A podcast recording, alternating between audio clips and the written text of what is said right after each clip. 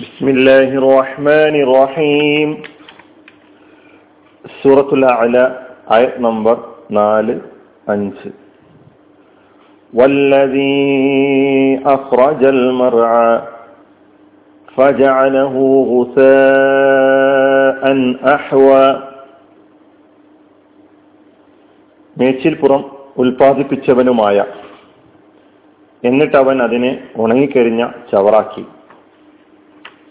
ഈ രണ്ടായത്തയുടെ അർത്ഥവും പ്രധാനപത വിവരണവുമാണ് കഴിഞ്ഞ ക്ലാസ്സിൽ നാം കേട്ടത്. ഇവരെ അള്ളാഹു സുബാനുവ താല മറ എന്നതുകൊണ്ട് ഉദ്ദേശിച്ചിട്ടുള്ളത്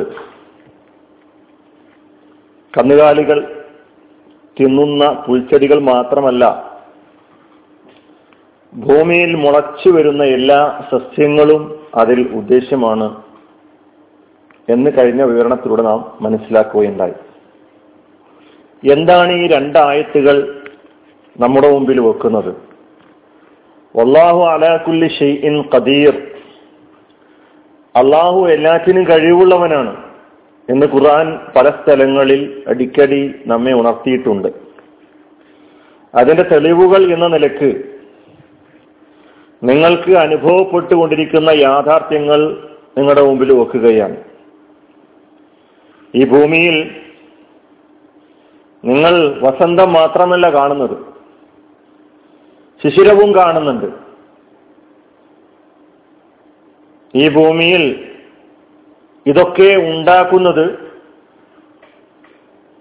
അള്ളാഹു സുബാനുവ താലിയുടെ തീരുമാനങ്ങൾക്കനുസരിച്ചാണ് ഉണ്ടാവുന്നത് ഈ അള്ളാഹുവിന്റെ തീരുമാനങ്ങൾക്കനുസരിച്ചാണ്. ഒരു വശത്ത് ഭൂമിയിൽ ഹരിതാഭമായ സസ്യങ്ങൾ മുളച്ചു വരുന്നത് നിങ്ങൾ കാണുന്നു. അതേ സസ്യങ്ങൾ തന്നെ മറ്റൊരു സന്ദർഭത്തിൽ വരണ്ടുണങ്ങി ചപ്പ് ചവറുകളായി ചണ്ടികളായി മാറുന്നതും നാം കാണുന്നുണ്ട്. ഈ പ്രതിഭാസം നമ്മെ നമ്മുടെ ജീവിതം മുന്നിൽ വെച്ചുകൊണ്ട് ജീവിതത്തിൽ ഉണ്ടായിത്തീരുന്ന ഉയർച്ച ഉയർച്ച താഴ്ചകളെ ജീവിതത്തെ മുന്നിൽ നിർത്തിക്കൊണ്ട് ഈ കാണുന്ന പ്രതിഭാസങ്ങളെ മുൻനിർത്തി നാം ചിന്തിക്കുകയും ആലോചിക്കുകയും ചെയ്യേണ്ടതുണ്ട് എന്നതാണ് രണ്ടായത്തുകൾ പഠിക്കുമ്പോൾ നമ്മുടെ മനസ്സിൽ ഉണ്ടാകേണ്ടത്. ഭൂമിയിൽ സസ്യങ്ങളിൽ നടന്നുകൊണ്ടിരിക്കുന്ന ഈ പ്രതിഭാസങ്ങൾ ഇത് നമ്മുടെ ജീവിതത്തോട് തുലനം ചെയ്തുകൊണ്ട് എങ്ങനെ മനസ്സിലാക്കണം? ഖുറാൻ പല സ്ഥലങ്ങളിൽ കാർഷികോൽപ്പന്നങ്ങളുടെ ഈ അവസ്ഥാ വ്യത്യാസങ്ങളെ ഭൗതിക ജീവിതത്തിന്റെ ഉപമയായി പല സ്ഥലങ്ങളിൽ ഉദാഹരിച്ചിട്ടുണ്ട്. സൂറത്ത് യൂനുസിൽ ഇരുപത്തിനാലാമത്തെ ആയത്തിൽ അള്ളാഹു പറയുന്നത് ഇന്നമാ മസലുൽ ഹയാത്തി ദുനിയ കമാ ഇൻ അൻസൽനാഹു. ഐഹിക ജീവിതം എന്ന് പറയുന്നത് കമായിൻ വെള്ളം പോലെയാണ് മഴ പോലെയാണ്. അഞ്ചൽനാഹുമിനെ സമ വാനലോകത്ത് നിന്ന് നാം അതിനെ വർഷിപ്പിച്ചു. ബിഹി ഭൂമിയിലെ സസ്യങ്ങൾ ആ വെള്ളവുമായി കൂടിക്കലർന്ന്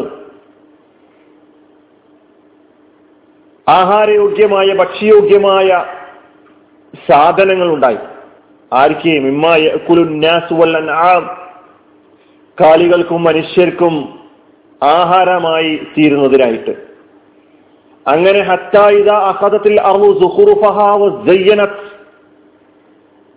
ഭൂമി അതിന്റെ എല്ലാ സൗന്ദര്യവും അഴകും പച്ചപ്പും ഒക്കെ തന്നെ നേടിയെടുത്തതിന് ശേഷം വളന്ന അഹുലുഹ അന്നഹും കാതിറൂന അലൈഹ. എന്ന് മാത്രമല്ല ആ ഭൂമിയുടെ ആ കൃഷിയുടെ ഉടമകൾ ധരിക്കുകയും ചെയ്ത സന്ദർഭത്തിൽ അന്നഹും കാതിറൂന അലൈഹ. ഈ വിഭവങ്ങളൊക്കെ അനുഭവിക്കാൻ ഞങ്ങൾ കഴിവുള്ളവരാണ്. എന്ന് ധരിച്ച് വെച്ച സന്ദർഭത്തിൽ അഥാഹ അമ്രുന ലൈലൻ ഔ നഹാറ. നമ്മുടെ തീരുമാനം നമ്മുടെ വിധി രാത്രിയിലോ പകലിലോ ആയി ആ ഭൂമിയെ ആ കൃഷിയിടത്തെ സമീപിക്കുകയാണ്.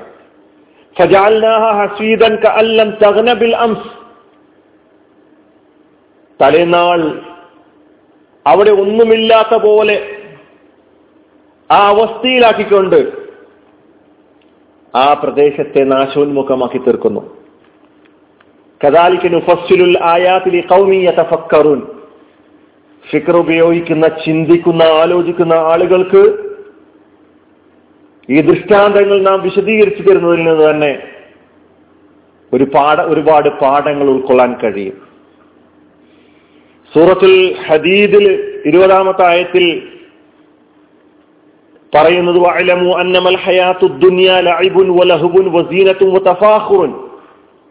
ഭൗതിക ജീവിതം എന്ന് പറയുന്നത് കളിയും തമാശയും പങ്കച്ച പ്രകടനവും ഡമ്പും ഒക്കെയാണ് ഫിൽ അംവാലി വൽ ഔലാദ് സമ്പത്തിലും സന്താനങ്ങളിലുമുള്ള പെരുമ നടിക്കലുമാണ്. ഏതുപോലെ എന്ന് ചോദിച്ചാൽ കമ്മസിലി റൈസിൻ ഒരു മഴ പോലെ.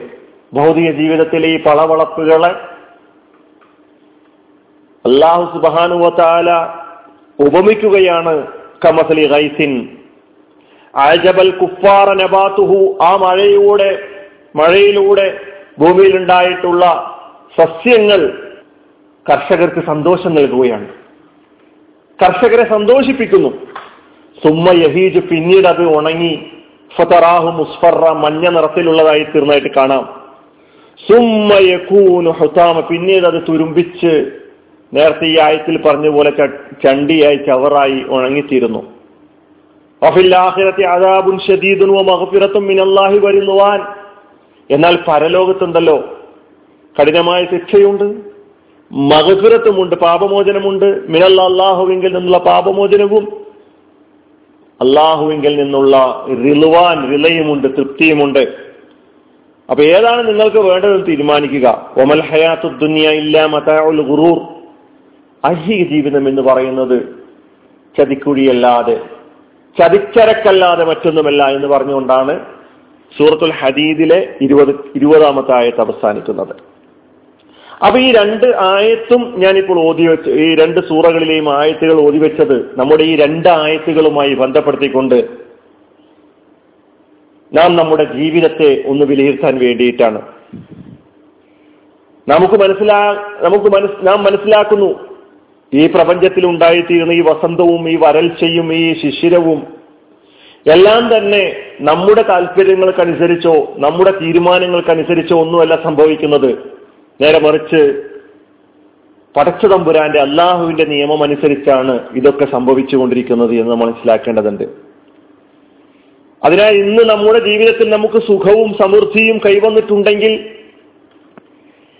ഈ സ്ഥിതി എന്നും നിലനിൽക്കുന്നതാണ് എന്ന നിലയ്ക്ക് നിങ്ങൾ അഹങ്കരിക്കരുത് അല്ലെങ്കിൽ നാം അഹങ്കരിക്കരുത് എന്നൊരു പാഠമാണ് നമുക്ക് നൽകുന്നത്.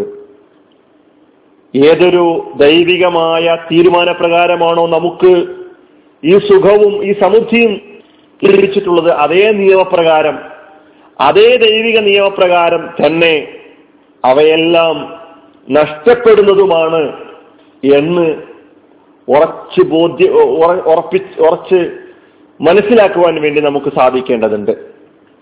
സാധാരണഗതിയിൽ ഭൗതിക ജീവിതത്തിൽ പ്രമത്തരായ ആളുകൾ ഈ ഭൗതിക ജീവിതത്തിൽ കാണുന്ന സുഖസൗകര്യങ്ങളിൽ അതിൽ മതിമറന്ന് അത് നേടിയെടുക്കലാണ് ജീവിത വിജയം എന്ന് മനസ്സിലാക്കി. അതാണ് എല്ലാം എല്ലാം എന്ന് മനസ്സിലാക്കി മുന്നോട്ട് പോകുന്ന മനുഷ്യരെ സംബന്ധിച്ചിടത്തോളം. അവന്റെ പാപ്പരത്വം കൊണ്ടാണ് അവന്റെ അറിവില്ലായ്മ കൊണ്ടാണ് അവന്റെ വിവരക്കേട് കൊണ്ടാണ് ഭൗതിക സുഖങ്ങളുടെ സമൃദ്ധിയാണ് ജീവിത വിജയം എന്ന് അവർ മനസ്സിലാക്കി വെച്ചിട്ടുള്ളത്. യഥാർത്ഥത്തിൽ ലഭ്യമായിട്ടുള്ള നേട്ടങ്ങൾ നഷ്ടപ്പെടാൻ നമുക്ക് നഷ്ടപ്പെടാൻ അള്ളാഹുവിന്റെ ഒരു തീരുമാനം മാത്രം മതി എന്ന് നാം മനസ്സിലാക്കുക. നമ്മൾ എന്ത് ചെയ്യണം? നമുക്ക് കിട്ടിയിട്ടുള്ളതെല്ലാം നഷ്ടപ്പെടാനുള്ളതാണ്. പാരത്രിക ജീവിതം പരലോക ജീവിതം. അതാണ് ഏറ്റവും മഹത്തരമായത്. അവിടെ ലഭിക്കുന്ന കാര്യങ്ങളാണ് ശാശ്വതമായിട്ടുള്ളത്. ബാക്കിയെല്ലാം നശ്വരങ്ങളാണ്. അവസാ എല്ലാം നശിക്കാനുള്ളതാണ്. പരലോകത്ത് വെച്ച് നമുക്ക് ലഭ്യമാകുന്നത് ആ സുഖം അവിടെ ലഭിക്കുന്ന നേട്ടങ്ങൾ അതാണ് സുസ്ഥിരമായത്. അതൊന്നും അത് ഒരിക്കലും അവസാനിക്കുന്നതല്ല. അതിനാൽ അള്ളാഹുവിന്റെ പ്രീതിക്കും അവന്റെ മഹഫിറത്തിനും വേണ്ടി അത് നേടിയെടുക്കാൻ വേണ്ടി നാം പണിയെടുക്കുക. അങ്ങനെയുള്ള ജീവിതവുമായി മുന്നോട്ടു പോകുവാൻ ഈ രണ്ടായത്തിന്റെ അർത്ഥം പഠിക്കുമ്പോൾ നമുക്ക് ഓരോരുത്തർക്കും സാധിക്കേണ്ടതുണ്ട്. അങ്ങനെ ജീവിതത്തെ ഒന്ന് മാറ്റിപ്പണിയാൻ അള്ളാഹു നമ്മെ സഹായിക്കുമാറാകട്ടെ. وآخر دعوانا عن الحمد لله رب العالمين. السلام عليكم ورحمة الله.